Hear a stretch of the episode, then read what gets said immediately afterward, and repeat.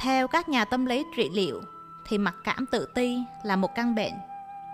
Vì vậy, các nhà tâm lý trị liệu chữa trị bằng cách làm cho người bệnh từ bỏ cái mặc cảm tự ti đi và làm cho cái ngã của người đó mạnh mẽ lên. Tin vào bản thân hơn một chút thì sẽ bớt bệnh. Đó là nguyên tắc trị liệu được chấp nhận ở ngoài đời. Đối với đạo bục mặc cảm tự tôn cũng là bệnh. Những người tự phụ tự hào, tự cho mình hơn người là những người rất khó chịu. Những người đó gây đau khổ cho mình và cho rất nhiều người. Trong đạo bục, không những cho rằng mặc cảm tự tôn là bệnh, mà còn đi xa hơn nữa, cho rằng mặc cảm bằng người cũng là bệnh. Nhìn vào bàn tay mình, ta thấy năm ngón tay có ngón dài, ngón ngắn, ngón được đeo nhẫn, ngón không được đeo nhẫn. Nhưng năm ngón tay đều không hề mặc cảm ngón này không mặc cảm với các ngón khác. Không so sánh tại sao tôi nhỏ hơn ngón kia. Tại sao tôi đứng út còn anh đứng đầu. Tại sao tôi không được đeo nhẫn như anh? Ngón út không có mặc cảm tự ti, vì nó không thấy mình là một cái ngã riêng biệt. Nó thấy nó là một phần của bàn tay. Nó thấy mình cũng là bàn tay. Nó thấy ngón đeo nhẫn chính là nó, mà ngón giữa, ngón trỏ, ngón cái cũng chính là nó. Nó có tuệ giác vô ngã vì vậy mà nó hạnh phúc vô cùng.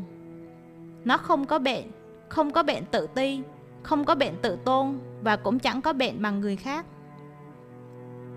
Sự thật là khi nào chúng ta tin có một cái ngã, rồi đem cái ngã này so sánh với cái ngã khác, thì ta mới nảy sinh mặc cảm, hoặc tự ti, hoặc tự tôn, hoặc bằng người.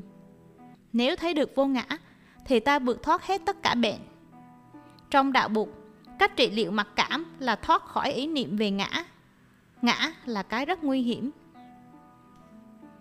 Sáng nay, trong khi ngồi thiền, chúng ta thực tập. Thở vào, tôi thấy sự có mặt của tất cả tổ tiên trong từng tế bào cơ thể tôi.